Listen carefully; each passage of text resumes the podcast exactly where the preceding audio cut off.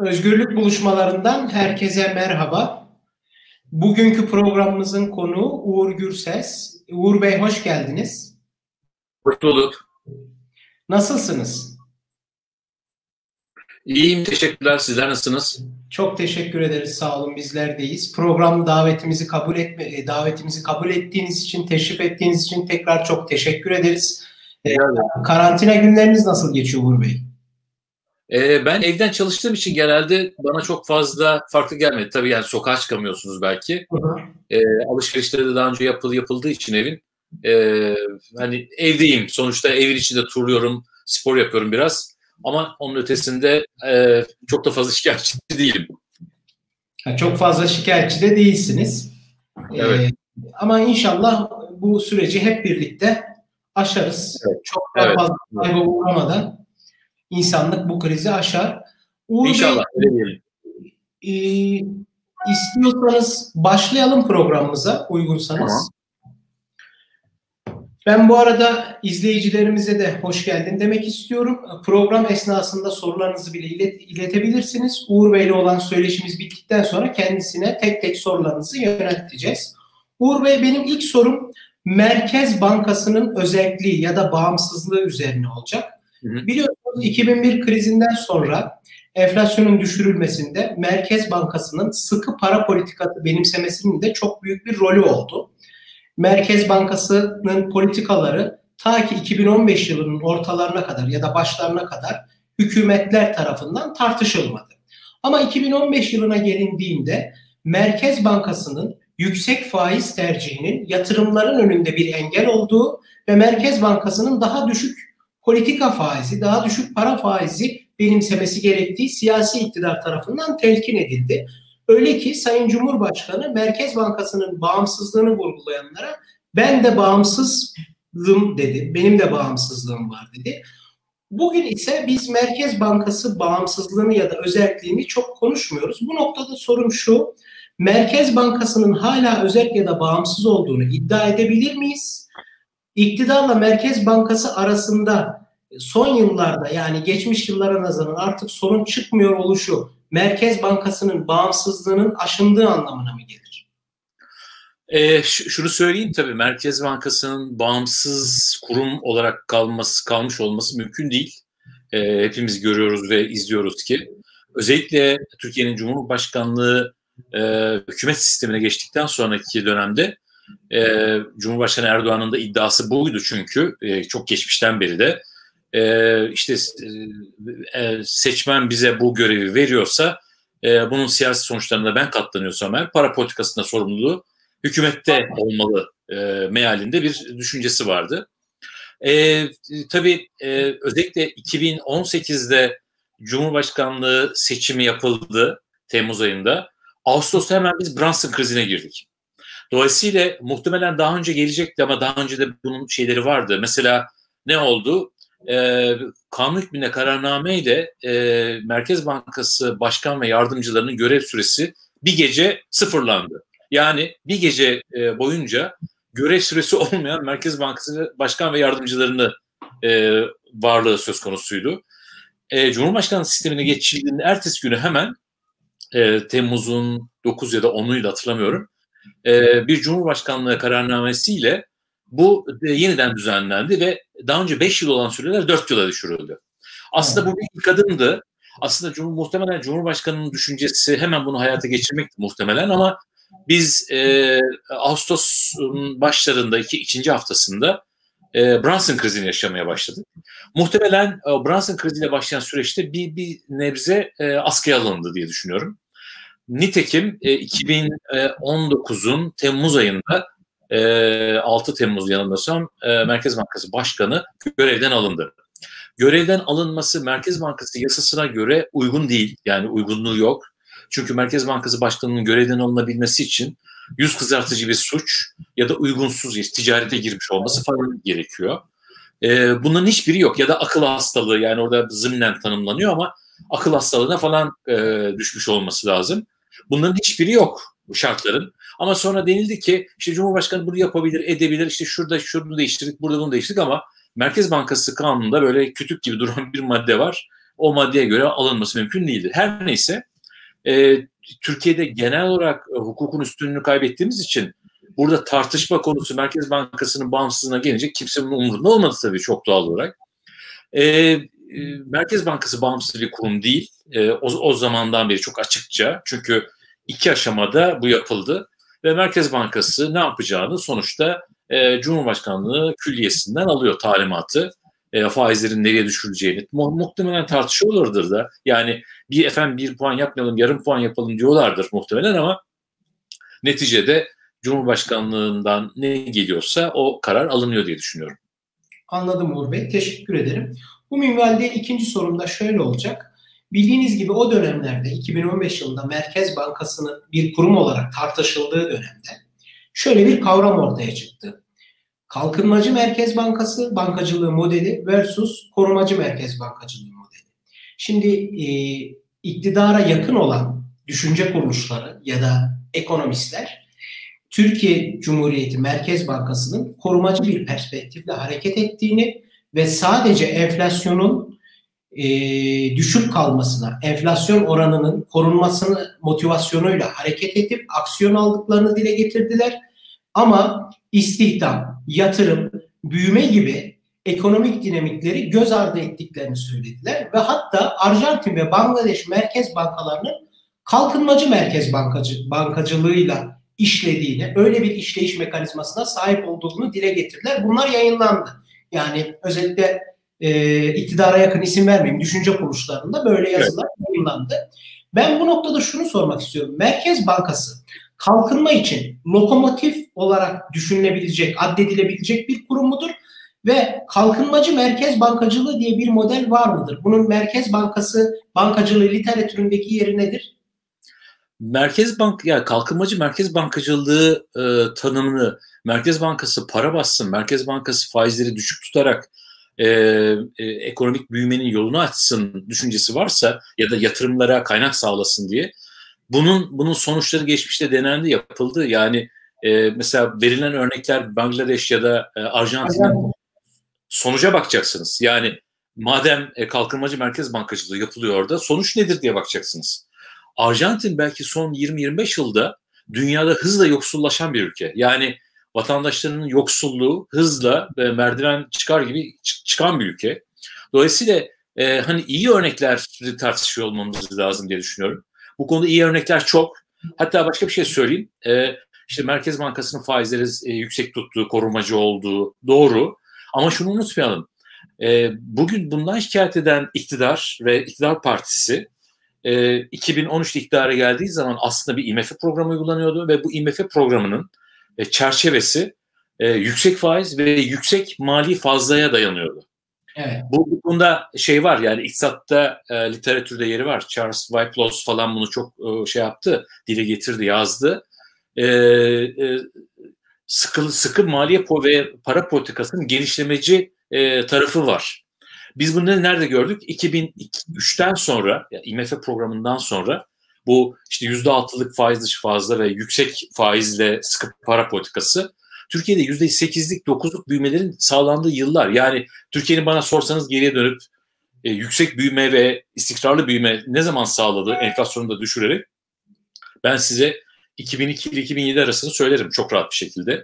Orada hani böyle dalgalanma da olmadan gayet yüksek büyüme oranı ve hızla düşen enflasyon gördük.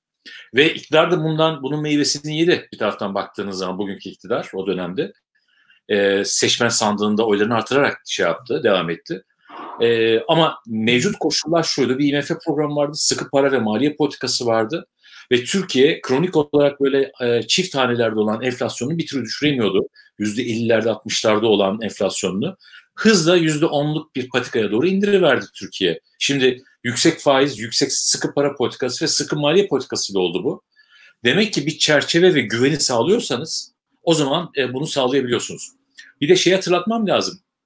E, 2000, 2004-2005'te Türkiye e, Avrupa Birliği ile e, üyelik müzakeresine başladı. Müzakere tarihi aldı.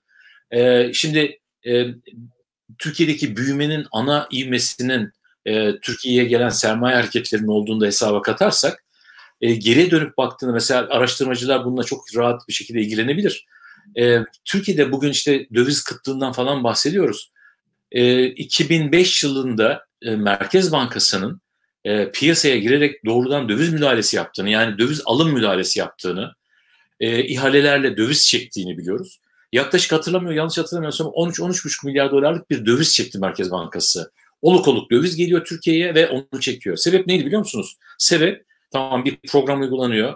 Tek parti iktidar var, siyasi istikrar var. Üstüne de Türkiye Avrupa Birliği'nden müzakere tarihi alması. Yani Türkiye Avrupa'daki herhangi bir ülkeden farkı olmayacak. Müktesap e, müktesebata uyacak. E, işte hukukun üstünlüğünden tutun da diğer siyasi kriterleri de sağlayarak e, bir Portekiz'den, bir İspanya'dan farkı olmayacak diye düşündü yatırımcılar. Oluk oluk para geldi Türkiye'ye. Türkiye'deki bu konut, bugünkü geriye dönüp baktığımız zaman konut çılgınlığının başlangıcı o oluk oluk gelen paralar ve Türkiye'ye uzun vadeli swapla fon sağlanması e, yabancı bankalar tarafından. Bugün biz o yabancı bankaları döverek size TL yok defolun gidin diyoruz. Ama öbür taraftan bu yabancı bankalar Türkiye'ye Türk lirası plasman yaptılar ve o Türk lirası plasmanlarla Türkiye konut pazarında yüzde birlik aylık faizlerle e, kredi emlak e, konut kredisi vermeye başladı. Bu hakikaten Türkiye'de e, konut ve inşaat sektörünün patlama noktasıdır, e, başlangıç noktasıdır, tetiklenme noktasıdır. Dolayısıyla siyasetçilerin bu pencereden bakması lazım. Yoksa kalkınmacı e, merkez bankacılığı deyip Merkez Bankası matbaası çalışınca olmuyor bu işler. E, dünyada bunun çok örnekleri var. Para basarak kalkınmış bir ülke yok. Dolayısıyla ben çok netim o konuda. Merkez Bankası bir de e, siyasi iktidarların uyguladığı e, ekonomi politikasının sonucunda önden giden bir kurum değil. Sonuçta onun e, etkilerini ve e, o çerçevede giden bir kurum. Genişlemeci bir maliye politikası izlediğinizi düşünün. Para basıyorsunuz, yani para dağıtıyorsunuz. E, bütçeniz açık veriyor. E, onu borçlanıyorsunuz. İşte e, 90'lı yılları hatırlayalım. E, Merkez Bankası'nın çok fazla yapabileceği bir şey yok. Sadece e, ortalığı toparlamak, işte e, yangında itfaiye rolü oynamak e, kalıyor. E, merkez bankalarının korumacı olması lazım. E, hani bu, bugünü tartışmaya geleceğiz belki birazdan. Orada da farklı rolleri var tabii ki. Ama şu var. Bir ülkenin ekonomik politikasını o ülkenin siyasi iktidarı belirliyor. Bütçe politikası ta bu işte Magna Carta'ya kadar uzanan bir şey var. E, sonuçta siz vergi topluyorsunuz ve bu bunları nereye harcayacağınız ve iktisat politikası tercihi. Siz bunu farklı bir şekilde kullanıyorsunuz ama gidiyorsunuz Merkez Bankası'na diyorsunuz ki sen kalkınmacı bir rol üstlen. Öyle olmuyor. Anladığım kadarıyla Merkez Bankası korumacı bir role bürünürse daha doğrusu asli vazifesini yerine getirirse zaten o kalkınmacı tırnak içinde söylüyorum. Kalkınmacı merkez bankacılığı modelinin vaat ettikleri de otomatikmen gelir diyorsunuz benim anladığım kadarıyla. Tabii tabii, tabii. Aynı fikirde evet. Anladım Uğur Bey. Uğur Bey diğer bir sorum da şu olacak. Sizin e, dün galiba bir yazı yayınladınız. Ankara'nın FED'den swap rüyası diye. Evet. Yani swap işleminin Ankara'nın FED'den swap talebinin çok kabul görmeyeceğini dile getirdiniz. Ben kısaca yanlışım varsa lütfen düzeltin. Swap'ı izleyicilerimiz için kısaca tanımlayayım.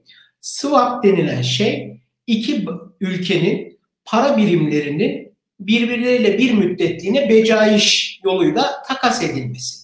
Yani belli bir süre sonunda bizim dolara ihtiyacımız varsa Amerikan Merkez Bankası'ndan dolar talep ediyoruz, dolar alıyoruz bir süreliğine. Onlar bizden TL alıyorlar.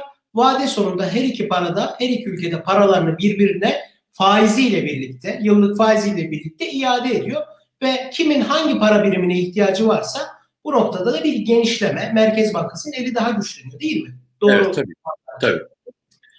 Siz yazınızda Ankara'nın e, bu talebinin FED tarafından kabul görmeyeceğini dile getirmişsiniz. Ben yazınızı okudum. Evet. Orada şu dikkatimi çekti. E, Fed'in bu swap genişlemesinin Brezilya, Singapur, Kore gibi ülkeler tarafından da o ülkelere de swap penceresinin açılacağını vurgulamışsınız. Temel sorum şu. Brezilya, Kore ya da Singapur'a swap penceresi açılıyorken Türkiye'nin neden şansı çok düşük Uğur Bey? Şimdi şöyle e, Brezilya, Meksika, e, işte Singapur gibi ülkelere e, swap penceresi açılmasının sebebi orada e, bir takım faktörler var. Bir, mesela Brezilya e, yaklaşık 300 milyar dolarlık bir Amerikan tahvil, devlet tahvili tutuyor rezervlerinde. Şimdi e, yazımda şundan da bahsettim. Yani 2008 küresel krizi patlak verdiği zaman FED aynı pencereyi açtığı zaman yine 14 aynı ülkeyi açtı o dönemde. E, düşüncesi şu, Fed neden swap yapıyor önce tartışmamız lazım. Fed şundan swap yapıyor, swap penceresi açıyor. Eğer e, Amerika, çünkü bir, bir parası rezerv para. Birincisi bu. Yani bunu benim param rezerv para demiyor tabii kimse. Ama şunu herkes unutmasın. Amerikan doları rezerv para. Dünyanın her yerinde talebi olan ve kredi kanallarında akışı olan bir para, para cinsi. Amerikan yani Fed'in e, istediği şey şu. Böyle bu tür finansal krizlerde ya da salgından dolayı bir likidite ihtiyacı ortaya çıktığında e, piyasalarda şirketlerin, kurumların dolar talebi ortaya çıktığında bunu bir, bir kanaldan veriyor. İşte kendi piyasasında ne yapıyor? Bir sürü pencere açtı ve bu pencereden oluk oluk dolar verdi. E, şirketlere verdi, bankalara verdi, kurumlara verdi. Hatta yerel yönetimlere verdi e, ya da eyalet yönetimlerine verdi. E, bir, böyle bir kredi kanalı açtı. Ama bir tarafta da Amerika'nın dışında e, ekonomilerde e, işlem gören bir para bu ya da kredi olarak verilen, alınıp verilen bir para. E, e, yapmak istediği şey şu, bu likitte talebi nedeniyle kimse dolarların üstünde oturmasın ve kredi kanalı kapanmasın. Bütün hikaye bu. Yani kredi kanalı, kredi akışı, kredi mekanizması durursa e, kendi ekonomisinin zarar göreceğini düşünüyor. Çok basit bir örnek vereyim. Eğer siz Türkiye'de dolar bulamıyorsanız Amerika'dan e, mal ithal edemezsiniz. Yani Amerika size mal satamaz. Onun için o dolar likiditesinin özellikle büyük ekonomilere akıyor olması lazım. İki, e, siz likidite ihtiyacı sebebiyle gidip de elinizde bulunan Amerikan asetlerini satmayasınız istiyor. Neden? Çünkü varlık fiyatları oynayacak ve Amerika'da finansal istikrar e, tehlikesini yaratacaksınız. Herkes bunun aynı şekilde yaptığını düşünün. İşte hisse senetlerini satıyorlar, Amerikan tahvillerini satıyorlar. İster istemez fiyatlar aşağı doğru gidiyor ve bir çalkantı yaratıyor. Fed'in istemediği ikinci şey de bu. Yani finansal istikrarsızlık yani çıkmasın. Dolayısıyla bu e, bu pencereye baktığınız zaman mesela Brezilya'nın önemi şurada. 300 milyar dolarlık bir tahvil stoğu var. Şimdi Brezilyalılar gelip bunu satmasınlar. Likiditeye ihtiyaçları duyduğu anda getirip de bu tahvilleri satıp Amerikan tahvil piyasasını oynatmasınlar. Çünkü Amerikan yani dünyanın her yerinde piyasa dediğiniz şey birbiriyle bağlantılı. Tahvil piyasası, para piyasası, bütün bunlar birbirine ilişkili ve bağlantılı. Bir taş oynattığınızda öbür taşlar da oynamaya başlıyor. Ee, mesela Meksika neden önemli? Meksika ile 600-700 milyar dolara yakın bir ticaret hacmi var. Meksika'yı onun için oraya koyuyor. Yani Meksika eğer durursa Amerika'da mal satamayacak bir şekilde o Meksika'ya. Yani ee, kendi ekonomisi de olumsuz Efendim? Kendi ekonomisi de olumsuz etkilenecek swap işlemi evet, bütün, bütün yani kafadaki şey o e, e, swap tasarımındaki hikaye bu. Kendi ekonomin e, olumsuz etkilenmesin bundan. E, ister finansal kanaldan isterse dış ticaret kanalından etkilenmesin. E, orada tabii şu var. Mesela Singapur önemli. Singapur bir mali merkez yani finans merkezi. E, bu, bu tür her ülkeye özgü bir şey çıkarabiliyorsunuz ama e, bunların bütün arkasında da şey var. O ülkelerin uyguladığı iktisat politikasının, ekonomi politikasının da e, bir şekilde hani nasıl söyleyeyim basiretli bir şekilde bir politikaların olmasını zımnen kabul ediyorlar. E, meraklısı Amerikan Merkez Bankası'nın 2018 2008'deki e, Ekim ayı e, FED FOMC toplantılarının tutanaklarını 200-208 sayfa okuyup e, oturup okusunlar. Orada Amerikan teknik e, şeyin e, Fed'in teknik adamlarının bu swap'ı neden kullanmak istediklerini çok açık bir şekilde görecekler orada. Dolayısıyla Türkiye neden buna qualified ya da seçilebilecek bir ülke değil? Oradaki kriterlerin en az iki tanesini tutturamıyorsunuz. Ee, en azından doğru düz bir makroekonomik politikanız yok. Yani basit bir şey söyleyeceğim. Ee, floating rejimde yani dalgalı kur rejimde olan bir ülkesiniz.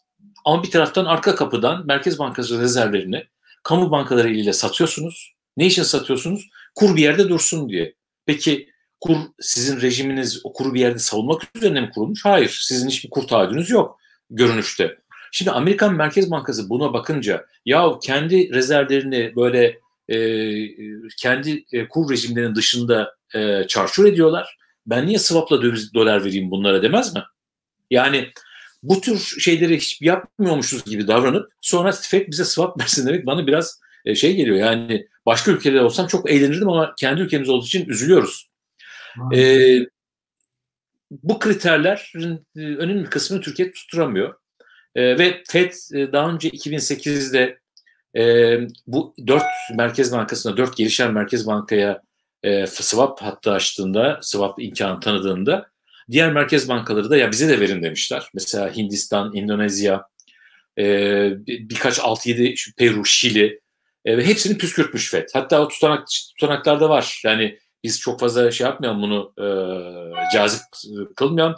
E, hatta püskürtücü bir şekilde davranalım demişler. Gelenleri IMF'ye gösterelim falan demişler. Şimdi bu çerçevede baktığımız zaman Türkiye'nin şu anda e, Fed'den swap alma şeyi yok, ihtimali yok diye düşünüyorum ben. E, hani belki şunu dersek bilmiyorum. Biz incirliği kapatacağız swap vermesi o zaman bilemem. Yani dış politika meselesi olur. Ama dış politikayı da dikkate kat, kattıklarını çok iyi bir şekilde o tutanaklardan görebiliyorsunuz. Tam bu noktada bir şey sormak istiyorum Uğur Bey müsaadenizle. Tabii buyurun. Bu bizim Fed'in bize swap kanalı açmasının önündeki engellerden bir tanesi de Türkiye'nin dış politikası. Somut bir örnek vereyim. S-400 talebi. Bunlar da onların değerlendirdiği kriterlerden bir tanesi olabilir mi? E, zımni olarak olabilir. Yani o da Fed'in teknik olarak bir teknik bir kurum olarak e, oraya bunu derc etmesini bekleyemeyiz. E, adı da geçmiyor zaten ama şunu görüyoruz tutanaklarda. Amerikan hazinesiyle Amerikan dışişleriyle yakın temasta, dirsek temasındalar ve bunu tartışıyorlar. E, mesela işte Hindistan'dan e, Hindistan ziyareti sırasında e, giden yetkililer var. Orada kendilerine söyleniyor. Onlar yorum yapmadan e, karşılıyorlar. Bunların hepsi FED, e, Amerikan hazinesi ve Amerikan Dışişleri üçgeninde konuşulmuş ve bir prensip kararı almışlar ya da konuşuyorlar. Onun için hani Türkiye'nin özellikle Brunson krizinden sonra bir Brunson krizini yaşamışsınız. İki işte S-400 meselesi var. E, biz hani e, daha aktive etmedik deniliyor ama e, S-400'leri e, uzmanları bunun e, aktif halde olduğunu söylüyorlar. E, tüm bunlar hatta e, Amerika'da kongrede senatoda duran bir yaptırımlar şeyi var, tasarısı var. E, burada e, bunlar hani orada dururken Fed'in Türkiye swap açmasını beklemek hakikaten hayalcilik olur diye düşünüyorum. E, bir de hani işin dış politika şey tarafı e, da bu. Da hesaba kattığımızda. Teşekkür evet. ederim. Ne sağ olun. E, ben izleyicilerimize şu hususu tekrar hatırlatmak istiyorum. Sorularını bize iletebilirler. Söyleşimiz bittiğinde soruların hepsini Uğur Bey'e tek tek ben soracağım. Uğur Bey e, biraz Covid-19 meselesine gelelim istiyorsanız. E, biliyorsunuz merkez bankaları, daha doğrusu hükümetler, dünyadaki devletler bu krizle mücadele için inanılmaz bir emisyon genişlemesi, para arzı başlattı. Ben bu noktada biraz size e, çok genel bir soru soracağım. Sonra daha özel meselelere değineceğim. Şu an bizim Merkez Bankamızın, Türkiye Cumhuriyeti Merkez Bankası'nın Covid-19 salgınının açtığı ekonomik yaraları gidermek için yaptığı hamleleri beğeniyor musunuz? Bu hamleleri eksik mi görüyorsunuz? Çok genel bir değerlendirme alabilir miyim? Ondan sonra daha somut, daha özel birkaç sorum daha olacak. Şimdi e, isterseniz önce bir genel bir şey söyleyeyim. E, bütün merkez bankaları e, ilk e, bu krizin ciddi e, bindiğini gördükleri anda yaptıkları şey e, likitte önlemlerini artırmak. Bizim Merkez Bankası bunu yaptı, doğru yaptı. Burada hiçbir şeyim yok. E, yanlış değildi attıkları adımlar likitte ihtiyacını karşılayıcı adımları attılar. E, dolayısıyla hani bunlar doğru. E, ama şunu hesaba katmak gerekiyor. Ya başka merkez bankaları yapıyor diye siz aynısını yaparsanız kendi ülkenizin kendi koşulları var. E, ödemeler dengesinden tutun bütçe imkanlarına kadar.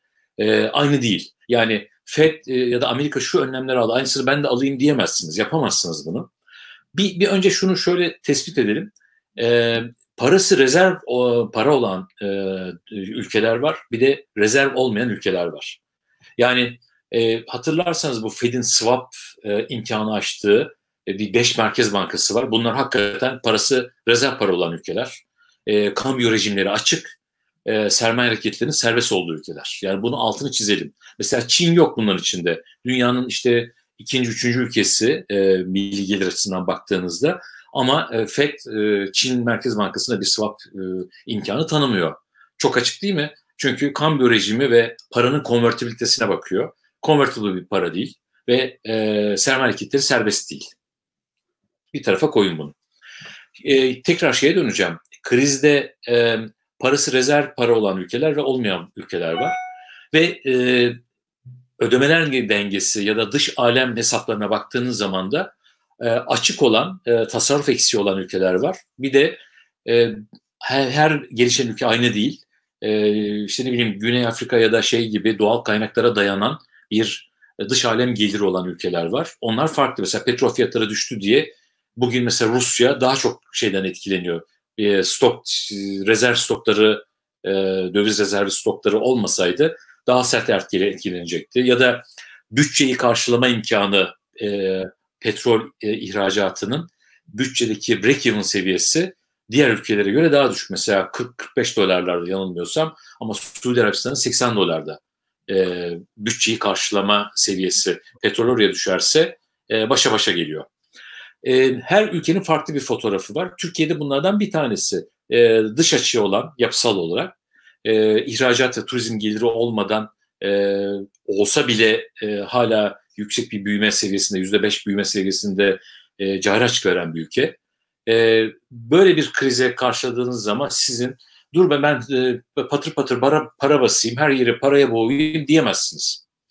Dolayısıyla atacağınız adımların farklı olması lazım. Merkez Bankası'na gelince Merkez Bankası'nın likiditeyi gevşetmesi çok doğru. Hatta şunu söyleyebilirim çok rahat.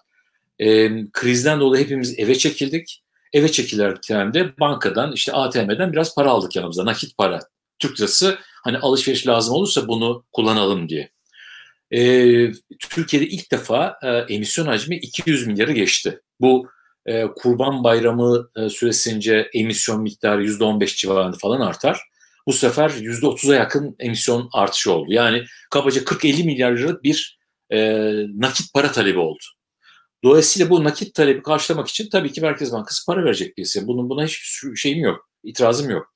Açık piyasa işlemleriyle bankalara borç verirsiniz, teminatlarını daha rahatlatırsınız falan. Bunlar yapıldı. Ama şu var, biz ekonomiyi toparlayalım, işte şuraya para verelim, buraya para verelim diye e, tahvil al, alımını artırırsanız e, kontrolsüz bir şekilde o zaman siz e, potansiyel olarak o dış açığınızdan kaynaklanan döviz kuru dengesizliğini besliyor olursunuz. Nitekim piyasadaki olan şey son birkaç ay içerisinde, bir ay bir ay içerisinde döviz kurunun 7'ye geldiğini gördük. Bu 7'ye gelişte de hala kamu bankalarının döviz sattığını hesaba katın. Şimdi e, e, şunu şunu tekrar hatırlatayım. E, hükümetin aldığı bir takım önlemler var. İşte e, biz maaş ödeyeceğiz. Tamam. E, kim ödeyeceksiniz? İşsiz kalanları. Evet ödenmeli. E, o parayı nereden bulacağız? İşsizlik fonundan. Tamam. İşsizlik fonunun tahvillerini Merkez Bankası alacak ve e, karşılığı paraları e, hazineye verecek ki maaşları ödesin. Tamam. Ama şu yok bakın orada. Bir e, limit ya da bir sonraki yol haritası fotoğrafı yok. Bunun anlamı şu, tamam Türkiye bir e, ciddi bir depresyona girecek, ekonomik küçülmeye girecek e, bu ikinci çeyrekte, e, üçüncü çeyrekte e, diğer ülkelerde olduğu gibi. Sizin hani talebi canlandırmanız da mümkün değil böyle hani para basarak. Para basmamızın sebebi e, daha çok e, bu insanların gelirsiz ve işsiz kalmaması için. E, dolayısıyla e, sizin yapmanız gereken şey şu. Ben bu tahvilleri alıyorum ama bu tahvilleri sonra şu şekilde bir geri ödeme planıyla e, geri alacağım demeniz lazım paramı. E, ben e, bunun kontrol yapılması gerektiğini düşünüyorum ama e, tamamen açık uçlu yapılmaya başlandı. İşte bir rakam, bir tahvil miktarı rakam konulmadı. Yani e, bugün Merkez Bankası 100 milyar da olsa 100 milyar e, işsizlik fonundan tahvil alıp parayı hükümete verecek gibi görünüyor. E, o mesela doğru bir şey değil diye düşünüyorum. E, kaldı ki vatandaşın ve şirketlerin, e, şirketlerin borçları var, döviz borçları var. Vatandaşın da güvensizlikten dolayı döviz aldığını hesaba katarsanız e, onu karşılayacak. Zaten döviziniz yok çok fazla ama bir taraftan da siz o döviz alacak bir kanalı besliyorsunuz e, Türk lirası pompalayarak. E, insanların eline TL geçtiği zaman alış, çok fazla alışveriş yapamayacak. İşte ne bileyim dayanıklı tüketim malı falan almayacak. Muhtemelen e, elinde olan dövizleri bir şekilde e, saklayacak yani banka hesabında. Muhtemelen bir kısmını dövize dönecek. Şirketler aynı şekilde borçları var, döviz borçları var. Dolayısıyla sizin bunu kontrollü yapıyor olmanız lazım ve güven veren bir şekilde yapıyor olmanız lazım. E, Merkez Bankası'nın şu andaki tamam likidite tamam ama bu kısmında ben açık uçlu yapmasını doğru bulmuyorum açıkçası. Anladım Uğur Bey. Teşekkür ederim. Uğur Bey şöyle bir yorum var. Biliyorsunuz salgından kısa bir süre sonra ekonomik istikrarı koruma kalkanı paketi açıklandı. iktisatçılar, ekonomistler bu paketin genişleyeceğini, bunun e, mevcut COVID-19 salgınının açacağı tahribatları iyileştirmede çok yetersiz kalacağını, çok düşük kaldığını falan eleştirdiler bu paketi. Şimdi benim aklıma şu geliyor. Bu paketin genişlemesinin artık bir tercih değil, mecburi bir e, yol olduğu söyleniyor. Ama şimdi bakıyorum salgının başladığı günden itibaren Nisan'ın sonlarına doğru Merkez Bankası rezervleri 20 milyar dolar erimiş. Yani bir taraftan artık döviz satarak kurun da dizginlenmeyeceğini anlamış olmamız gerekiyor. Bir taraftan da şunu düşünüyorum. Demin dediniz ki Türkiye küçülecek. Daha doğrusu bu salgından etkilenen bütün ülkeler küçülecek. Ülkeler küçüleceği için şirketlerin tahakkuk eden vergilerini devletler tahsil de edemeyecek. Bu tahsil noktasında da bir sıkıntı yaşanacak. Evet. Öbür taraftan şunu düşünüyorum. E, rezervlerimiz azaldı. Yani hiç yok demek anlamında değil bu. Elbette ki var ama bir sürü borcumuz da var. Rezervlerimiz azaldı. Vergileri alamıyoruz. Tahsil, tahakkuk eden vergileri öteleyeceğiz ya da bir kısmı affedilecek artık bilemiyorum. Bir de şöyle bir durum var. Piyasaya para lazım. Mesela Temmuz 2019'da 603 milyar TL olan Türk lirası arzı Nisan 2020'de 891 e, milyar TL'ye gelmiş. Yani şu motivasyonla, şu önermeyle de dövizi tutmamız mümkün değil. TL'yi azaltalım, az olan değerli olur. E, böyle bir şey yapma da şansımız yok. Yani bütün bunları düşündüğümüzde bu krizden yani çok böyle bir e, tabiri caizse Arap saçı gibi bir durum var. Nasıl çıkabiliriz? Hem döviz rezervimiz az, hem TL'yi yüksek tutmak zorundayız, hem vergi toplayamayacak devlet. Yani bu noktadan şunu söyleyebilir miyiz? Kuru dizginlemek için hangi enstrümanlar kaldı Merkez Bankası'nın elinde ki bu kurun e, ilerleyen süreçlerde yine bir enflasyona yol açacağını da hesap edersek. Şimdi tabii şu var. E, tabii ki e, bir, parasal genişleme olacak. E, para talebi de var. Yani vatandaştan da talep var.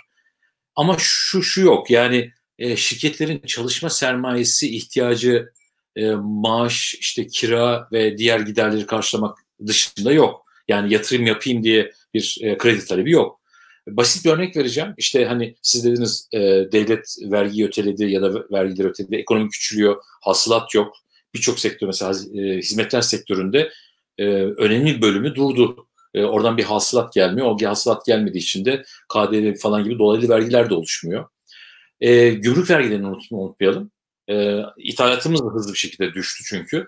E, gümrük vergisi almıyoruz. Şimdi e, şirketler üretim yaparken e, girdi kullanıyorlar ve girdiden bir kısmını ithal ediyorlar dışarıdan.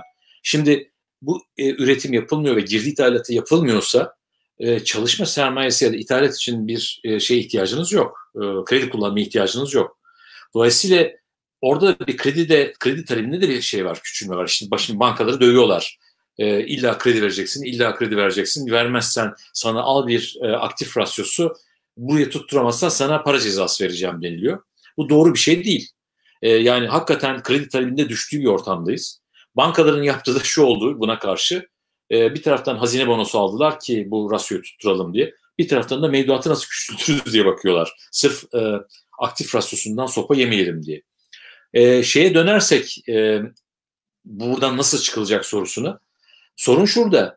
E, Türkiye belki de 2015'ten beri bu krize doğru yavaş yavaş ilerliyordu. E, bir takım olaylar bunu erteledi. Mesela 2016'da darbe girişimi oldu. E, hükümet bunu hemen e, kamu bankalarını devreye sokarak yanıt verdi ekonomideki yavaşlamaya. Kamu bankaları hızlı bir şekilde kredi pompalamaya başladılar.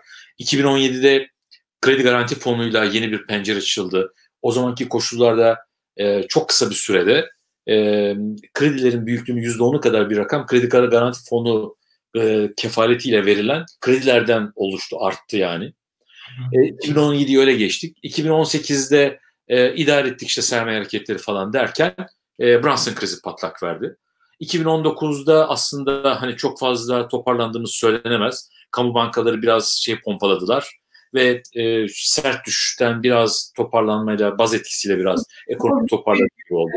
Ama o da e, çok önemli bir yani ekonomide her şeyin yolunda gittiği anlamına gelmiyor 0.9'luk bir büyüme oranı. Tabii tabii tabii. Yani her sektörde dağılmış bir büyüme yok.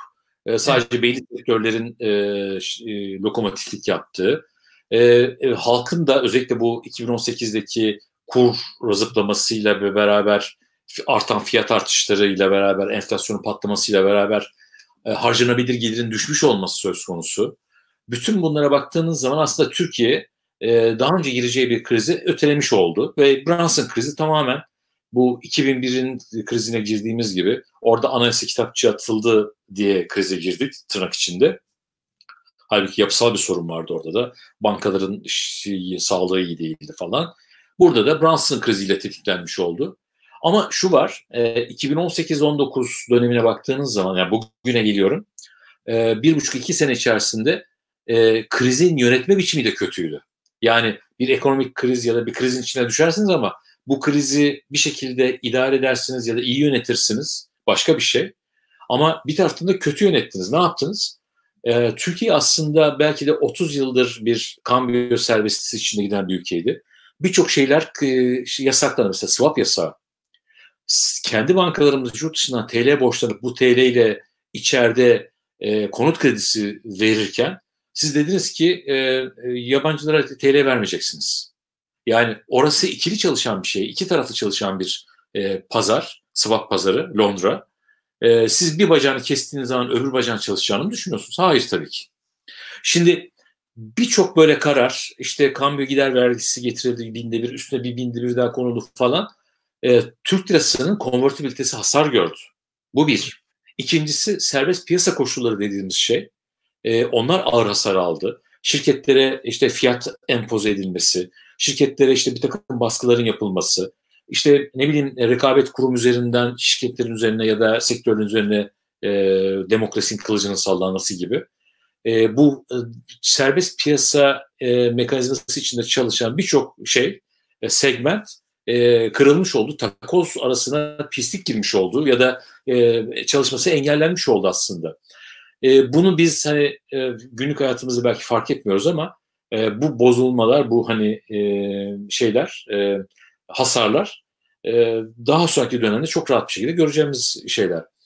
Buradan nasıl çıkacağız? Bu işte halının altına bir sürü süpürülmüş şey var. Mesela bu e, batan şirketler var. Bu şirketlerin e, kredileri bir şekilde e, canlıymış gibi yapılandırıldı, e, taklattırıldı. E, o reel sektörde sorun var. Sorunun temeli de şurada. Son 10 yılda 2008 sonrası dönemde e, reel sektör şirketleri aşırı bir şekilde borçlandılar. Borçlular yani şu anda. Biz bu e, salgına, e, e, Covid-19 salgınına böyle bir şeyle, bagajla yakalandık. Dolayısıyla burada hani yapılacak şeyler, e, alanlar o kadar kolay değil. Eskiden mesela şuna çok övünüyordu Türkiye. E, efendim işte mali alanımız var. E, işte bütçede borçlanırız. E, biraz borç stoğunu artırırız. O zaman şey yaparız, bazı krizlerden çıkabiliriz. Soru şu, bütçe gelirleri düşecek hızlı bir şekilde. Bütçe açığı patlayacak. Sizin borçlanma imkanlarınız son 1-2 yılda kötü yönettiğiniz için, e, Türk lirası piyasasını öldürdüğünüz için aman faizler çıkmasın diye gittiniz döviz borçlandınız, altın borçlandınız. E, Türk lirası piyasasını bir şekilde kurutmuş oldunuz. Yani sopayla bankalara ne yapacağını söylüyorsunuz. Böyle bir pazar çalışmaz, böyle bir şey çalışmaz. Aynı 2000... da denendi. Yani sopayla enflasyonu düşürmeye çalıştık. E, yani o çalışmaz. O zaman başka mekanizmalar bulurlar şirketler ya da üretmezler. İşte aslında e, şuradan örnek vereyim ben. Bugün bir maske, maske krizi yaşıyoruz. Kötü yönetilen bir e, süreç olduğu için söylüyorum. E, önce işte e, maske kullanacaksınız diye zorunluluk getiriyor devlet. Ama bunun nasıl yapılacağını söylemiyor size. E, bir bakıyorsunuz belediyeler e, bedava dağıtmaya başlıyorlar. Hayır dağıtamazsınız diyorsunuz. Sonra diyorsunuz ki biz bunları PTT'den dağıtacağız. PTT beceremiyor. Onun organizasyonunda değil çünkü. Çok doğal. E, yok oradan biz diyorsunuz şimdi biz e, kod yollayacağız size gidin eczanelerden alın. Şimdi eczanelerde insanlar bir süredir bulamıyordu. Bilmiyorum şimdi ne oldu ama e, bu mümkün değil. Böyle bir sistemde zaten yönetemezsiniz, yapamazsınız. Bu maske krizi aslında e, geçmişte de soğan kriziydi. Yani soğan fiyatlarının niye çıktığını anlayamayan bir hükümet e, soğan depolarına bastılar ki soğanlar depoda saklanır sonuçta. Tabii. Böyle bir şey hani Fellini filmlerindeki komedi şeyler böyle kara mizah tabloları gibi şeyler çıkmaya başladı ortaya. E, bu krizin kötü yönetildiğini ya da yönetilemediğini söylüyor bize. 2002 ile 2007 arası dönemde Türkiye kurallı bir liberal sistem vardı. Ama şimdi ne kural kaldı ne liberal sistem kaldı baktığınız zaman. E, yüksek büyümenin temel sebeplerinden bir tanesi oydu. Kurallar vardı ve serbest bir çalışan mekanizma vardı. Ve tamamen güven üzerine kuruluydu. E, Türkiye'nin işte tamamen dışarıdaki e, diğer örneklerde işte Avrupalı örneklerde olduğu gibi bir öykü olacağı o kulvara gireceği varsayımıyla oluk oluk para gelmişti. Şimdi tam tersine bakıyorsunuz Türkiye'deki sermaye çıkışları devam ediyor. Son işte e, bir yılda hatta bunun e, neredeyse yarısından fazlası son yılbaşından bu yana e, o sıcak para çıkışı devam ediyor. Yani siz faizleri indiriyorsunuz. indirdiğiniz halde işte sermaye kazancı oluşuyor. Hayır hayır çıkıyorlar hiç bakmıyorlar bile. Bir taraftan da kendi yurttaşlarınız döviz alıyorlar. Türkiye'nin geçmiş krizlerine bakın. 94-2001 krizleri. Hepsinde hem sermaye çıkışları görürsünüz hem de vatandaşın döviz aldığını görürsünüz. İkisi beraber seyreder. Bu ciddi bir kriz olduğunu söyler size zaten. Vatandaş döviz alıyorsa e, döviz alanının da partilisi partisi yok. Herkesin insan döviz alıyor, altın alıyor. E, buradan gelmek istediğim şey şu. Türkiye zaten bir e, halı altına süpürülmüş bir bagajla girdi bu krize. Ve bu krizde şu haliyle yönetilmesi mümkün değil. E, içeriye bakarak söylüyorum. E, çok çok basit bir örnek var. O da şu. Diğer ülkelerin yaptığını bildiğimiz için, gördüğümüz için. E, bu krizde ne yapacaksınız? E, iş yerlerini kapatıyorsunuz. Sizin devlet olarak söylemeniz gereken şey şu. Sizlerin maaşını ben ödeyeceğim. İşte %70'ini ben ödeyeceğim. Bitti. E, çünkü kuralı koyuyorsanız kapattım, salgın var, sağlık sebebiyle kapatıyorum. Maaşınızı öyle. İşte İngiltere'nin yaptığı gibi. İngiltere, Amerika'nın yaptığı gibi. Bunlar en liberal ülkeler değil mi baktığınız zaman? Ama şu var. Eğer e, ülkeyi yönetenler bir karar alıyorsa bunun sonuçlarını da e, vatandaşın en az etkilenmesini sağlayacak şekilde yapıyorlar. E, bütçeler bunun için var ya da işte vergiler bunun için var, devlet bunun için var. Bir devlet mekanizmasını eğer e, şey yapıyorsak, tutuyorsak elimizde. Dolayısıyla e, hükümet ne yaptığını biliyoruz. E, 5 bin liraya kadar kredi alabilirsiniz dediler vatandaşa. E, kısa çalışma ödeneği, e, kısa çalışma ödeneğini şartlarını iyileştiriyoruz dediler. Evet iyileştirdiler. Ama yakın zamana kadar baktığınız zaman 2-2,5 milyon civarında başvuru vardı. 700 binde e, onaylanmıştı. Geçen gün e, Çalışma Bakanı bunun 3 milyon civarına geldiğini söylüyor ama ne kaç kişiye maaş bağlandığını söyleyemiyor. Şimdi e, şunu düşünün 15-16 milyon hizmet sektöründe çalışan insan var. Hadi bunların diyelim ki 4-5 milyonu ayıralım. Bunlar hala maaşlarını alabilir seviyede. Muhtemelen 7-8 milyon kişi e, maaşımı almaya devam edebileceğim mi, gelirim devam edecek mi e, tedirginliği içinde. Bunların e, e tedirginliklerine yanıt verilmiş değil bence. Sadece belki 2-3 milyon kişiye e, bir şekilde yardım gitti diye düşünelim. Ama o insanların tedirginliği hala orada duruyor diye düşünüyorum. E, bu yönetilmediğini de gösteriyor. E, ikincisi şu, e, bu krizi nasıl yönetirsiniz sorusuna gelince ben olsaydım ne yapardım? Hemen toplumsal kesimleri bir masanın etrafında toplardım. Mesela CHP'nin önerisi şu, e, ekonomik sosyal konseyi topla, toplayın diyor mesela hükümete.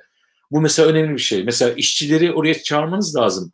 Biz bu krizi nasıl çözeceğiz? Kısa çalışma ödeneği mi yapalım? İşsizlik ödeneği verelim diye. Ama hiç sormadan e, denildi ki e, işten çıkarma yasağı getiriyoruz ama siz bu işçileri e, şey yapabilirsiniz. E, e, e, ücretsiz izne yollayabilirsiniz. Onlar da gider işsizlik ödeneği alır. Ne kadar? 1177 lira. Kısa çalışma ödeneği alsaydı 1700 lira alacaklardı. Yani şey yol gösterdi aslında işverenleri. Neyse e, Türkiye'nin bu konuda bu krizden çıkması için ya da krizi daha böyle yumuşak atlatabilmesi için içerideki kesimleri bir araya toplaması lazım e, kriz yönetirken. Dışarıda da bir uluslararası bir e, mutabakatı zorlaması lazım. O da şu, e, mesela bugün birçok bir kesimde tartışılıyor uluslararası e, platformlarda. E, bu ödemeler, uluslararası ödemeleri acaba durdur, durdursak ne olur? E, çünkü her şey durmuş durumda. Mesela sizin dış borcunuz var. Bu dış borcu ödeyecek misiniz? Gelirim yok ama dış borcu ödememi bekliyorsunuz siz bana da. E, müsaadenizle araya gireyim bunu. Özür evet. dilerim. Bu dediğinizle alakalı Birleşmiş Milletler'de gelişmekte olan ülkelerin bu sene ödemesi gereken 1 trilyon dolarlık e, ödemelerin e, ötelenmesi gerektiğine dair bir e, evet. rapor yayınladı ve İkinci Dünya Savaşı sonrası duruma da referans vererek bunu da bir parantez olarak açmak evet. istiyorum. İşte bundan bahsediyorum. e, şey de var yani bu think tankler işte Amerika'daki birkaç think tankte de bu tartışılıyor. Acaba böyle bir e, e, şeye gidilse, mutabakata gidilse bunu yapacak yerler G20 gibi şeyler, platformlar yapılabilir diye düşünüyorum. E, en azından nasıl ki içeride e, bir takım önlemler aldı, diğer ülkelerde de aynı şekilde e, işte iflasları ya da şeyleri kredi ödeyememe durumlarında uygulanan prosedürleri yumuşattılar, ertelediler. Aynı şekilde bu uluslararası çerçevede de bunu zorluyor olmanız lazım. Çünkü en az tuzu kuru olan sizsiniz ülke olarak. Ama şu da var tabii sizin sözünüzün dinleniyor olması lazım bir taraftan. Herkesle kavga ederseniz böyle bir kriz anında kimse sizi dinlemez. Çok açık olarak. Evet. Yani biraz e, sizin söylediklerinizden benim anladığım şu. Daha önce ötelediğimiz, daha doğrusu göz ardı ettiğimiz meselelerin sonuçları şimdi bizi yakaladı ve evet. çok hırsız bir şekilde yakaladı. Anladığım kadarıyla. Evet. Yani Bu, buyurun. Buyurun, buyurun. Ee, hani şimdi geçmişteki e, her şey hayatın böyle gideceğini düşünüp e, mesela şey de büyük bir hataydı. Son işte bir iki sene içerisinde hep döviz borçlanma, döviz borçlanma, döviz borçlanma vatandaş da teşvik edildi. Altın tahvilleri, döviz tahvilleri satıldı. E, sonuçta yani geri dönüp bakıp da e, kim sattı bu şeyi dövizli ta, e, enstrümanları vatandaşa diye sormak lazım. Şimdi kur arttığı zaman da bunlar ağır bir şekilde hazineye yük olacak ve geri ödeme e, günü geldiğinde e, fatura büyüyecek diye düşünüyorum. Evet. Uğur Bey peki IMF'den borç almak gibi bir seçeneğimiz de var. E, biliyorsunuz 1 trilyon dolarlık bir kredi açtı IMF. Ama ben e, IMF'den borç alınabileceği konusunda kafamda şöyle soru işaretleri var. Biliyorsunuz IMF'e borç verdik, borcu bitirdik söylemi siyasi bir maksatla çok kullanıldı. Özellikle iktidar tarafından. Yani sanki IMF'e borç vermek ekonominin çok iyi olduğunu göstergesiymiş gibi insanlara sunuldu.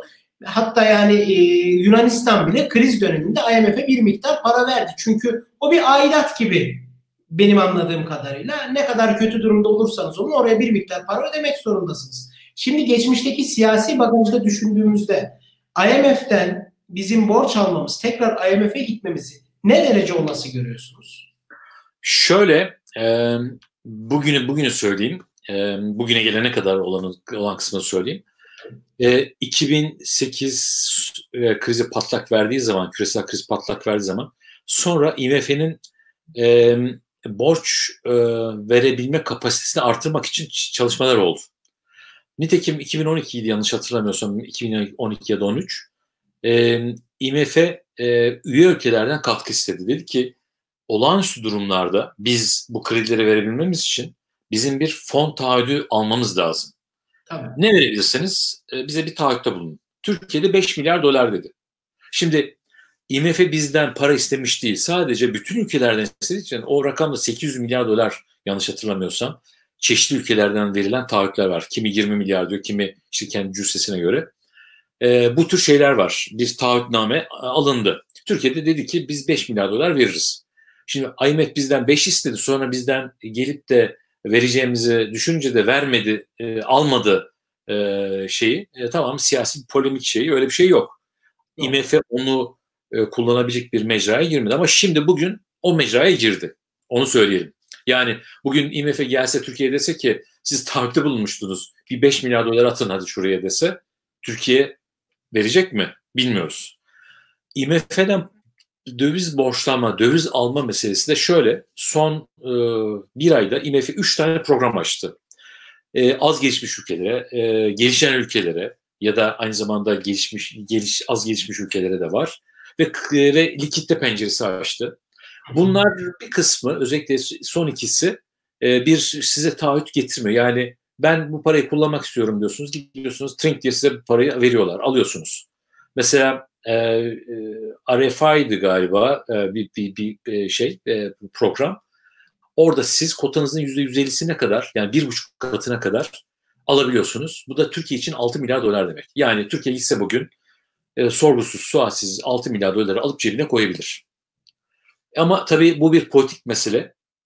Yani vatandaşa hava atıp e, IMF işte bizden para istedi, tam vermeye kalkıyorduk almadılar e, dediniz. Meydanlarda söylediniz. Şimdi gitti IMF'den 6 milyar dolar herhalde almazsınız diye düşünüyorum. E, Türkiye için iki tane yol var. E, var idi. Birisi Fed'den bir likitte desteği almak ki e, o hani az önce başta konuştuğumuz gibi e, Brezilya falan gibi ülkelere, o gelişen ülkelere verdikleri 2008'de 30 milyar dolar vermişlerdi Fed. Şimdi 60 milyar dolar veriyor. E, bugün mesela 60 milyar dolar alabiliyor olsaydınız Fed'den e, bayağı bir şey olurdu, yastık olurdu. En azından e, vatandaş nezdinde ya da dışarıdaki kreditörler nezdinde tamam öyle bir likitte var orada e, onu kullanmıyorlar ama orada var dedirtirdiniz. O pencere bence şu anda sıfır. İkinci pencere de IMF. Ama IMF'den alacağınız 6 milyar dolar sizin e, hani çok fazla e, işinizi görmez. Çok fazla bir rakam değil.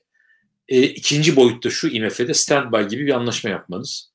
E, evet. Onu yaparsanız tabii bayağı bir yüklü bir fon alma ihtimaliniz var. Ama şu var, şunu unutmayalım. E, bugüne kadar, salgın başlayana kadar bu mümkündü ama şimdi sizin durumunuzda olan bir sürü aday var. Yani kaynaklar sınırsız değil e, ve siz de bunu almak istemiyorsunuz. Tabii çok doğal bir şey şu, IMF'ye gittiğiniz zaman IMF size diyor ki e, şöyle bir program içerisinde şunları yaptığınız zaman diyor ve siz hesapları açıyorsunuz. Yani hesapları açmaktan kasıt şu, bütçe rakamlarında mali e, hesapları açıyorsunuz. E, Ankara öyle bir alıştı ki e, hesap verme, şeffaflık meselesini rafa kaldırdığı için e, basit bir örnek şu, e, e, koşullu yükümlülükler, işte bu köprülere ne kadar taahhütte bulundu Türkiye ya da önümüzdeki 10 yılda ne kadar ödemesi var. Şehir hastaneleri var. E, evet. Bu rakamları mesela bilmiyoruz. Ama e, IMF geldiği zaman IMF'ye vermek zorunda kalacak hükümet. E, şeffaflık gereği aralarındaki ilişki sebebiyle. Dolayısıyla hani bunu kendi vatandaşına şeffaf olmayan başka ülkeye şeffaf olur ya da başka bir kuruma e, çok başı sıkıştığında belki olur ama herhalde Ankara'dakiler bu, bu derece olmadığını düşünüyor. Ya da Merkez Bankası'nı çalıştırarak biz bu işi hallederiz diye düşünüyorlar ama e, gidişat o yönde değil. E, şeyi hatırlatmak isterim. Hani çözüm ne sorusunun yanıtı biraz da e, bu pandeminin, bu salgının ne kadar süreceğiyle ilgili bir şey. Çünkü e, atıyorum işte 3 ayda çıkacaksanız belki siyasetçiler bununla ilgilenmiyorlar. Yani e, çünkü siyasette 24 saatin bile ne kadar e, uzun olduğunu düşünüyorlar. Ankara'daki siyasetçiler her zaman. Geçmişte de öyleydi. E, üç ayda biz, biz bu işi hallederiz belki diye düşünüyor ama IMF'nin tahmini şu, ana senaryosu. 3 ay içerisinde yani Haziran sonuna kadar e, bu kontrol altına alınır ve Haziran'dan sonra kademeli olarak ekonomiler toparlanır. Bu koşulda bile dünyanın %3 küçüleceğini düşünüyorlar. Türkiye'nin %5 küçüleceğini düşünüyorlar. Ama bu pandemi e, yıl sonuna kadar uzarsa ya da işte ne bileyim 2021'de ikinci bir dalga gelirse gibi bakıldığı zaman daha sert sonuçları olacak diye e, korkuluyor. E, tabii iyimser olmamız lazım. 3 ayda halledilecek diye düşünmemiz lazım ama 3 aylık fatura bile Türkiye'ye ağır bir fatura veriyor. Yani %5 küçülme ki IMF'nin ben yine de e, biraz hafif aldığını düşünüyorum. Yani daha pozitif bir pembe tablo çıkarmak istediğini düşünüyorum. Çünkü bir şekilde de moral vermeniz lazım. E, işte %5 küçülecek Türkiye'de demeniz lazım. E, turizm gelirleri mesela önümüzdeki 6 ayda 20 milyar dolar turizm gelirini kaybettik. E, bugünden yazmak lazım. Bugün biz desek ki tamam Türkiye'de bitti bu iş. E, Türkiye kendisi alacak mı zaten şeyleri dışarıdan geleni? Yunanistan bile e, işte sağlık raporu isteyeceğiz, kontrol yapacağız falan diyor gelen turistlere. İkincisi ihracatta dış talepte bir e, kesinti olduğu için, kayıp olduğu için ihracatta da kaybımız olacak. Dolayısıyla bugünden sonra Türkiye'nin önündeki en önemli sorun bir döviz sorunudur. Ee, dış borç ödemeleri ve dış dışarıdan yapacağınız ithalat için belki e, en azından petrol ithal edeceksiniz düşmüş olsa dahi yine bir işte 15-20 milyar dolara ihtiyacınız olacak bunun için. Onun için e, hani e, karınca ve şey gibi hikayesine döndü bu iş. Ağustos böceği hikayesine döndü. E, Türkiye iyi günlerde, oluk oluk döviz akan günlerde e, şey yapsaydı eğer kendi bahçesini düzenlemiş olsaydı bugün daha rahat bir şekilde e, göstermiş olurdu. Ama şunu söyleyeyim. 2009 sonrası bu parasal genişleme dünyadaki gelişmiş ülkelerdeki e, bütün gelişen ülkelerdeki siyasetçilerin ahlakını bozdu. Bunu hani toplumsal ahlak çerçevesinde söylemiyorum. E, siyasetçinin iş yapma biçimi olarak söylüyorum ya da siyaset yürütme biçimleri olarak söylüyorum. Kimisinde yolsuzluk olarak da tabii oldu. Güney Afrika'sı, Malezya'sı e, oralarda oldu. Brezilya'da oldu. Ama şöyle düşündüler. Nasıl olsa e, para akıyor ve biz siyaseten ne kadar despotlaşsak da, ne kadar demokrasiden uzaklaşsak da e, ekonomi hiçbir şey olmuyor düşüncesine kapıldılar. Onun için de e, bu bir bonanza gibi böyle geldi, devam etti ve hiçbir zaman yapısal sorunları çözelim. Bakın bunun kötü günleri de olabilir. Ya da bu döviz gelmediği zaman biz ne yapacağız diye hiç düşünmediler. Ama şimdi geldiğimiz yer hani bizim o hani güzel bir sözümüz var ya zurnanın zırt dediği yer. Tam o noktadayız. Çok teşekkür ederim Uğur Bey. Sağ olun. Ben sizin anlattıklarınızdan özellikle son soruya verdiğiniz kapsamlı cevaptan şunu anlıyorum. Şöyle bir kapanış yorumu yapayım sonra dilerseniz tamam. sorularımıza geçelim. 2002 ve 2007 yılları arasında Türkiye'nin büyüme trendini ve makroekonomik göstergelerini çok verimli, etkili bulan ekonomistlerin yorumları hafızamda. Buradan şuraya varacağım. Eğer siz hukukun üstünlüğüne saygı gösterirseniz serbest piyasa ekonomisinin temel gerekliliklerinden sapmazsanız bunun semeresini yiyebiliyorsunuz. Bu sizi 15 sene götürebiliyor ya da 10 sene. Ama serbest piyasanın ya da ekonominin bir ekonomi bilim dalı, iktisadı bir bilim dalı olarak tasavvur edelim. Bunun gerekliliklerini ihlal ederseniz serbest piyasa ekonomisinin gerekliliklerini de ihlal edebilirsiniz. Hukukun üstünlüğünü aşındırabilirsiniz. Bunların hepsi siyaseten sizin elinizde. Ama en nihayetinde gelip geleceğiniz en son nokta tekrar bu değerlere dönmek ve dört elle sarılmak oluyor. Maalesef bu kısır döngüden de Türkiye her 15 senede bir Türkiye bu kısır döngüyle karşılaşıyor. Bilmiyorum yanlış mı konuştum? E, yok doğru tamamen doğru. E, yani Türkiye'deki siyasetçilerin siyaset yapma biçimlerinin belki değişmesi lazım. E, tamamen bu hani popülizmin e, şeyine kapılıyor hepsi ister istemez. E, iyi başlayıp popülizmle bitiyor ve hani çok ağır bir hani kaba bir milliyetçilikle şeyle giden bir süreç yaşanıyor. E, umarım değişir ama e, tabii hiçbir şey kendini tekrarlamıyor. Muhakkak bir değişim geliyor e, önemli kırılma noktasıdır diye düşünüyorum ben bu tür krizlerin. Yani salgın sonrası. Hani şey demek istemiyorum herkesin söylediği gibi bu eskisi gibi olmayacak. E, bu hani geleceği bilemediğiniz ve bir şey söylemek ihtiyacında olduğunuz zaman evet eskisi gibi olmayacak ama ne geleceğini bilmiyorum diyorsunuz ama benimki ondan biraz daha farklı. Yani hiçbir krizden geçişimiz aynı şey değil. E, ve birçok şeyi değiştirecek Türkiye'de bu. E, iş yapma biçimlerini değiştirecek. Çünkü giderek aynı şeyleri yaşayarak, benzer şeyleri yaşayarak e, toplum yeni şeyler öğreniyor ve e, bir şekilde toplum eninde sonunda refah kaybını sevmiyor. Yani Türk toplumu e, refah kaybı yaratan siyasetçileri e, tasfiye ediyor. Geçmişte bunun çok örnekleri var. Evet, evet yüzde yüz aynı fikirdeyim. İzleyici sorularımıza geçebiliriz. Tamam. Bu arada sorularını göndermek isteyen izleyicilerimiz için soru platformumuz hala açık. İlk sorudan başlayalım. Kredi faiz oranlarında özel bankalar ile devlet bankalarının oranlarında açık bir fark oluşmasını nasıl değerlendiriyorsunuz demiş izleyici. Şimdi şöyle, e, bunu doğal da buluyorum bir taraftan. E, çünkü kamu bankaları sonuçta siyasi direktifle iş yapıyorlar. Zarar ederlerse e, bir şekilde bu zarar siyasetçilerce bütçeden karşılanıyor. Görev zararı gibi. Ama özel bankaların böyle bir şeyi yok, matbaaları yok. Ee, bir de şeyi söylemek lazım. Özel bankalar çok iştahlı değil. Neden iştahlı? Şundan iştahlı değil. Eğer siz ekonomideki bozulmayı e, kendi kredi portföyünüzde görüyorsanız, bunları e, çünkü e, faiz oranı dediğiniz şey aslında şudur. E, sadece e, bir efektif fon maliyeti değil, aynı zamanda kredi verdiğiniz şirketin bir risk primidir. Dolayısıyla bu risk primini siz sektörde gördüğünüz o risk primini ekliyorsanız ee, özel bankanın kredi faizi daha yüksek, e, kamu bankasının kredi faizinin daha düşük olduğunu göreceksiniz. Bu hem sağlıklı bir şey hem de doğru bir şey. Bir taraftan da şeyi gösteriyor bize. Özel kesimin e, ekonomiye bakışı ve şirketlere, önümüzdeki dönemdeki şirketlere bakışını gösteriyor. E, Amerika'da hani prime rate vardır. Bu prime rate aslında prime şirketlerin değerlemesini gösterir. Yani onların en ucuz kredi demektir. İster istemez iyi bir şirketin alacağı faiz oranı daha düşüktür. Kobi ya da daha küçük bir şirketin alacağı e, faiz oranı daha yüksektir. Bu hani kaçınılmaz bir şey. Hem sektöre göre de değişecektir. Turizm başka, inşaat başka olacaktır. E, ne bileyim işte gıda kesimi daha farklı olacaktır. Bunu çok doğal karşılamak lazım ama şunu söyleyebilirim çok rahat. Özel bankalar şu anda Türkiye'de kredi vermeye pek iştahlı değiller.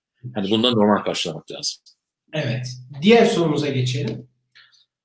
Dediğiniz gibi Türkiye IMF'den dolar desteği gelirse, Türkiye'ye IMF'den dolar desteği gelirse şu anda 6.97 olan dolar değer kaybeder mi? Bir zannetmiyorum. Yani 6 milyar dolar IMF'den para aldık diye e, dolar kuru çok fazla değişeceğini düşünmüyorum. Çünkü hani bu şey e, bahisle e, belirlenen bir fiyat değil. IMF verdim vermedim ya da işte Türkiye'ye döviz geliyor. Tabii döviz geliyor olması önemli ama IMF'nin Türkiye'de bu parayı veriyor olması koşulsuz olduğu için e, çok fazla bir şey değil. Yani hani Katar'dan swap parası almış gibi düşünüyorum ben bir taraftan bakınca. E, önemli olan şu, vatandaşın bakış açısı değişecek mi? Vatandaşın bakış açısı bir güvensizlik içeriyor ve her seviyede dolar aldığını görüyoruz e, vatandaşın. Bir kısmında belki döviz çekilişi var onu göremiyoruz. Rakamlar hep arttığı için döviz tevdiat hesapları. E, bu bir, bir şey, önemli bir veri diye düşünüyorum. Teşekkürler. Diğer sorumuza gelelim. Vadeli çekler genelde ay sonuna yazılır. Bu ay sonu rekor karşılıksız çek çıkar ve bu devam eder. Buna ne formül düşünür Uğur Bey? Keza iş yeri kiraları. E, çok zor bir soru. E, çünkü şu var. Çek Türkiye'de bir şekilde hani kredi mekanizması gibi kullanıldığı için e, e, keşit ediliyor. Kasaya koyuyorsunuz e, aldığınız çeki. Eğer hani bir teminat gibi de çalışıyor çünkü. E, ama ben geçmişte şuna bakıyordum. Karşılıksız çıkan, çıkan çeklerin bir süre içerisinde yani mesela bir ay içerisinde ne kadarı e, ödenmiş. Şimdi şu olabilir karşılıksız çıkabilir. E, siz bunu e, hemen götürüp yazdırmazsınız. Tutarsınız bir süre sonra getirir kişi size öder bunu. E, ve bu neyin sonucu? Bir patlama varsa eğer böyle karşılıksız çekte bu tür durumlarda bir kredi krizi ortaya çıkar. İşte likitte krizi gibi. E, bu şeyi anlamına gelir. Yani e, herkesin satışları duruyor, e, kurlar artıyor, e, kredi imkanları daralıyor. E, ben şimdi bu nakdi elimde tutayım ki bana lazım olur. Dolayısıyla ödemeler erteleniyor. Dolayısıyla çeklerde de ortaya çıkan şey bu. E, bu, bu tür bir kredi krizinin yaşandığını gösteriyor. E, ne kadar siyasetçiler e, bankaları işte e, kredi verin diye zorlasalar da e, bunun hani her krizde ortaya çıkıyor. Mesela Brunson krizi sırasında böyleydi. Yanlış hatırlamıyorsam her karşılıksız çıkan e, 100 çekin 7'si e, ilk ayda ödenmişti. E, daha sonra gecikmeyle ödeniyor ama e, bu mesela rakam şeydi, e, oldukça şeydi, e, düşüktü. Evet, teşekkürler. Diğer soruya geçelim. İhtiyat akçesi Türkiye Cumhuriyeti Merkez Bankası'nın kanun gereği olağanüstü durumlarda kullanılmak üzeredir. İçinden geçtiğimiz durumu olağanüstü olarak değerlendirebilir miyiz? Şimdi şeyi söyleyeyim, e, bu ihtiyat akçesi meselesi siyasetçilerle de farklı bir yöne e, taşındı. İhtiyat akçesi bir anonim şirket olduğu için Merkez Bankası bir anonim şirkettir. Yani özel hukuk tüzel kişiliğine ait e, kişiliği olan bir e, şirkettir. Sadece çoğunluk hissesi hazineye ait. Bu kadar. Yani burası bir özel bir şey, bir kamu bankası falan değil baktığınız zaman. Özel kurulmuş, banknot batma, e, banknot basma şey yetkisi olan, imtiyazı olan ve hazine tarafından sahipli olan bir banka diye düşünün.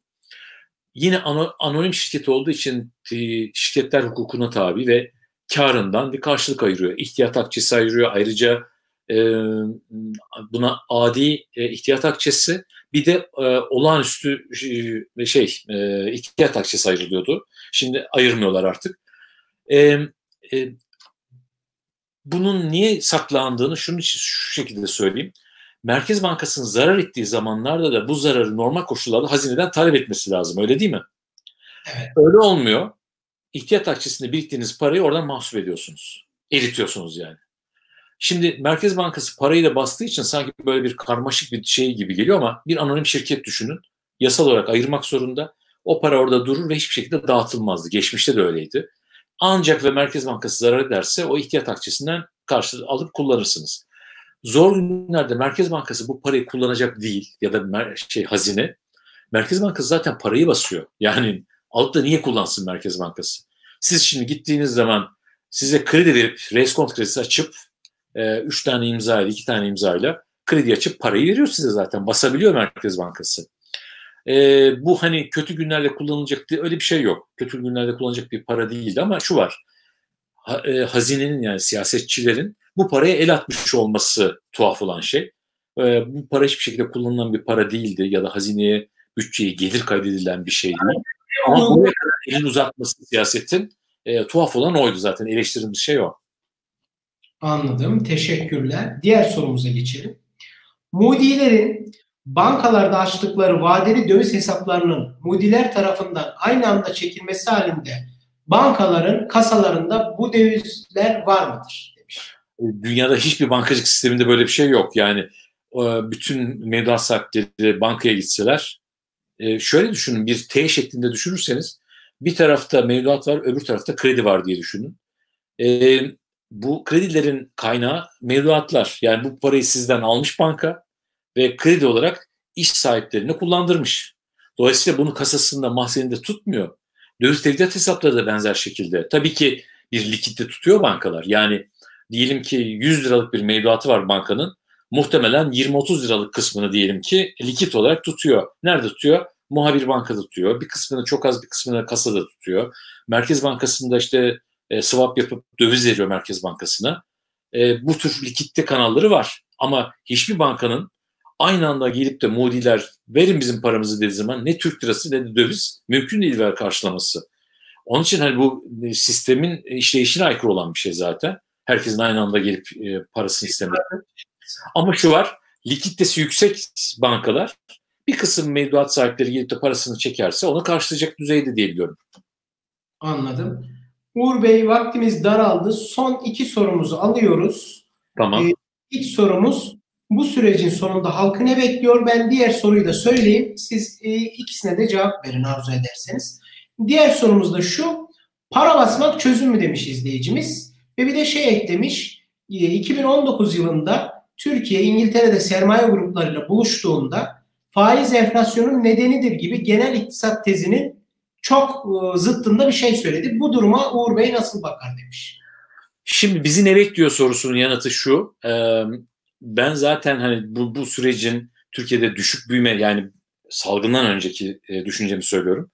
Türkiye'de e, mevcut gidişatın düşük büyüme, artan işsizlik ve yoksullaşmanın e, hızlanması diye e, bekliyordum. Ve Türk toplumunun hiçbir şekilde bu refah kaybına razı gelmeyeceğini düşünüyordum. Ve bunu konuşmalarımda söyledim, yazdım da. E, bu sürecin sonucu nereye giderdi? Söyleyeyim size. Halk e, siyasetçilere bir süre e, şey veriyor, avans veriyor siyasetçinin ekonomi ya da yanlış giden işi düzeltmesini bekliyor. E, düzeltmiyorsa eğer ve umudu kalmıyorsa o zaman siyasetçiyi değiştiriyor Türkiye'de. Yani geçmiş örneklerde var. Ekonomik krizin hepsinde Türkiye'de siyasetçinin değiştiğini görüyorsunuz. 94 krizini hatırlayın. Ee, İstanbul'da belediye başkanı değişti. Ee, 2001 krizini düşünün. Türkiye'de iktidar değişti. Hep yeni oyuncular geldiler. Hatta diğer partiler baraj altında kaldı köklü partiler. Evet. Mesela 2019'u düşünün ki ben 2019'un böyle olacağını zaten düşünüyordum. E, hatta T24'ün bir yıllığı vardı oraya da yazdım. 2019 bir değişim e, eşiği olacak diye. E, Mart ayındaki seçimler bunun bir sonucu. Yani hangi parti tarafından bakarsak bakalım orada bir değişim var. Halk iradesinin ister ittifak yapmış olsun ister olmasınlar ama bir değişim var orada. Yani mesela Erdoğan'ın 94'te e, belediye başkanı olması da parçalanmadan dolayıydı. Yani İstanbul'daki oyların parçalanmasından dolayıydı ama sonuçta değişti. Burada da e, ittifaksa ittifak değişti. E, gideceğimiz yer şurası. Bu salgının yine Türkiye'de yoksulluğu ve işsizliği ve e, e, geliri düşüreceğini düşünüyorum, azaltacağını düşünüyorum. E, yine halkın bu şekilde bu krizin de yönetimiyle de bağlantılı olarak 99 deprem krizini hatırlayın. Halk orada bu krizin iyi yönetilemediğini gördü. Yani 2001'deki değişim sadece bir ekonomik kriz sonucu değildi. 94'te de 99'da da ağır bir deprem krizi yaşadık. Benim başıma gelmesi de başkalarının başına geldiği için oraya ne yapıldığını gördüm. Yani felaketin iyi yönetilmediğini de gördüm. Evet. Dolayısıyla bu tür şeyler e, birer e, şeyler, birer basamaklar. Ama şey tabii e, ne yazık ki Türkiye'deki hasarının büyük olacağını düşünüyorum ben. Hem turizm açısından ihracatta büyük şey olacak. Şeyler, hizmet sektöründe ciddi bir kayıplar var şimdi bunun yerine konması çok uzun zaman alır. Yani e, ben 3 son 2 ayda içmediğim kahveyi e, kah- kafeler açıldığı zaman iki katına çıkarmayacağım. Dolayısıyla e, hızlı bir işsizlik ve şey e, geliyor diye düşünüyorum. E, ve bu yönetim zihniyetiyle çok e, kolay çözülemeyeceğini düşünüyorum. Onun için o yüzden de Türkiye'de hani bir milli mutabakat gerekiyorsa şu anda bütün kesimlerin aynı masada oturup siyasi iktidar tarafından sözün dinleniyor olması lazım. E, bu, bu dönemler hani milli birlik falan dediğiniz şey böyle ezbere şey değildir. Yani e, sokaklarda şeylerde değil ama işte buradadır. Burada burada hayatı geçirmeniz lazım. E, o açıdan hani şu anda tünelin ucundaki ışığı görmüyorum açıkçası. E, hala siyaset e, eski retoriğiyle devam ediyor. Kutuplaştırıcı, işte belediyeler yardım dağıttı diye engelliyorsunuz. Hangi belediye olursa olsun yani iyilikte yarış bir yarışıyor olmanız lazım, kötülükte değil. E, ikinci soru neydi? Para basmak bir çözüm mü dendi? Para basmak az önce söyledim. E, eğer paranız rezerv paraysa basarsınız. Amerika'yı düşünün. E, Amerika 2008'de krize girdiğinde bastığı para 800 milyar civarında bir paraydı. Şimdi 6 trilyona koşuyoruz. Enflasyon patlamadı baktığınız zaman. E, paranız rezerv paraysa basıyorsunuz ama paranız rezerv para değilseniz o zaman e, paranız değer kaybediyor bugün olduğu gibi ve bundan sonra da muhtemelen paramız değer kaybetmeye devam edecek diye düşünüyorum. Şöyle bir ekleme vardı bir de Uğur Bey. E, Dilek Hanım'ın da bir sorusu varmış. Onu da alalım eğer müsaade ederseniz. Eklemeyi de söyleyeyim. Genel iktisat tezinin aksine faiz enflasyon nasıl buluyorsunuz demiş. Bir şey var bakın yani e, enflasyonun se- sebebi yani enflasyon sebebinin faiz olduğunu söylemek çok doğru değil. E, böyle yani iktisatta böyle bir kabul yok. E, belli dönemlerde e, arızi dönemlerde olabilir ama genel bir kural değil bu.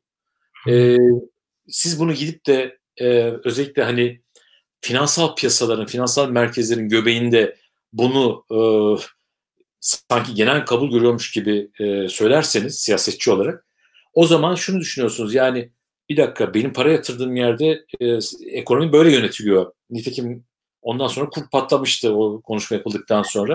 İkna edilmeye ee, sermayedarlar orada. Bu teze ikna edilmeye çalışılıyor. Evet yani şu var oyunu kuralına göre oynamayacaksanız zaten başka bir şey yapın. Oyunu kuralına göre oynamak istiyorsanız orada söyleyeceğiniz şey e, hani bunun aksi değil. Yani orada bir e, e, filozofça bir şey geliştirmeniz beklemiyorlar sizden. Sizden e, oyunun kuralı belli. Bu kurala göre oynuyor musunuz? Veya ne yapmayı düşünüyorsunuz? Onu soruyorlar. Onu bekliyorlar. Onu duymayı istiyorlar. E, yani e, dolayısıyla söylenenle sonuç arasında e, e, beklenen sonuç oldu. E, 2018'de işte şeydi galiba, Mayıs ayıydı galiba bu. Mayıs ayında işte kurların hızlanmaya başladığını gördük. Evet. Uğur Bey e, son soru ondan sonra bitiriyoruz programımızı. Dilek Hanım sormuşlar. Dünyada petrol fiyatları düşmesine rağmen altın fiyatları günden güne yükselmekte. İnsanlar pandemi nedeniyle hiçbir hamle yapamıyor. Dolar altın günden güne yükselmekte. Şu anda insanlar ne yapsın? Herhalde bireyler nasıl bir yatırım, dolara mı yatırım yapsınlar, böyle altına mı? O minvalde bir soru. Ben öyle Altın anladım. konusunda şunu söyleyebilirim. E, altın e, çok uzun zamandır çok dalgalı. Yani 50 günlük neredeyse 50 dolarlık bir dalgalama marjı içerisinde gidiyor. E, böyle dönemlerde yani petroldeki o hani hareketliliği herkes görmüştür. E, anomalilerin yaşandığı bir dönemdeyiz. Altın neden altın fiyatları artıyor onu söyleyeyim. E, finansal kurumlara olan güven bu dönemlerde azalıyor. Neden? Şöyle düşünüyorlar. Çok basit bir mantık var. Bunu zaten işte Wall Street'teki hisse senedi traderları da sokaktaki insanla benzer bir çizgide bir buluşuyor. Bu krizde şirketler zora girecekse bankalar da zora girecek. O zaman mali kurumlar e, belki de e, çökecekler. O zaman ben gideyim güvenli bir alana yatırayım paramı. Nereye yatırayım? Amerikan tahviline, Alman tahviline ya da e, şeye e, altına yatırayım. Altının hep böyle parlamasının bu dönemlerde sebebi yükümlülüsünün bulunmaması. Yani e, siz işte hisse senedi aldığınız zaman onun bir yükümlüsü var, bir şirket var, şirket ortakları var. E, temettü dağıtacak mı, dağıtmayacak mı? Hisse senedi değeri yükselecek mi, düşecek mi? Ya da tahvil. Tahvili kim çıkardıysa parayı ödeyecek mi, ödemeyecek mi vadesinde? Ama altının öyle bir şeyi yok. Dolayısıyla altına koşmaların sebebi bu. Tabii raporlar var, 2000-3000 dolarlardan bahsedenler var ama altın konusunda benden tavsiye beklemeyin çünkü ben hakikaten bilmiyorum yani nereye gideceğini. E, yani mesela likitte kriz olduğu zaman şu a, tem, pardon Mart ayının ilk haftasıydı galiba. Hızlı bir şekilde 1500 dolar, 1400 dolarlara düştü. Çünkü likitte talebi vardı o dönemde. Onun için e, hani e, yatırım tavsiyesi vermiyorum. Çünkü herkesin e, bakışı ve finansal okuryazarlığı farklı.